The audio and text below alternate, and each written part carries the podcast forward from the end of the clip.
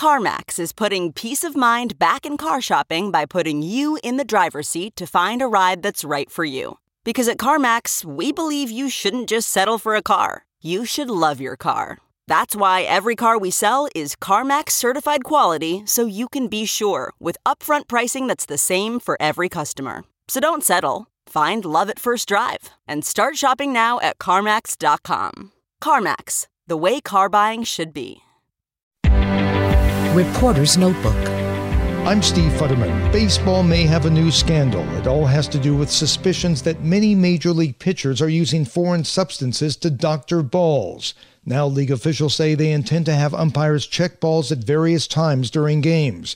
The smoking gun in all this is a relatively new baseball statistic spin rate, how much the ball spins after the pitcher throws it. The higher the spin rate, the more difficult it is to hit.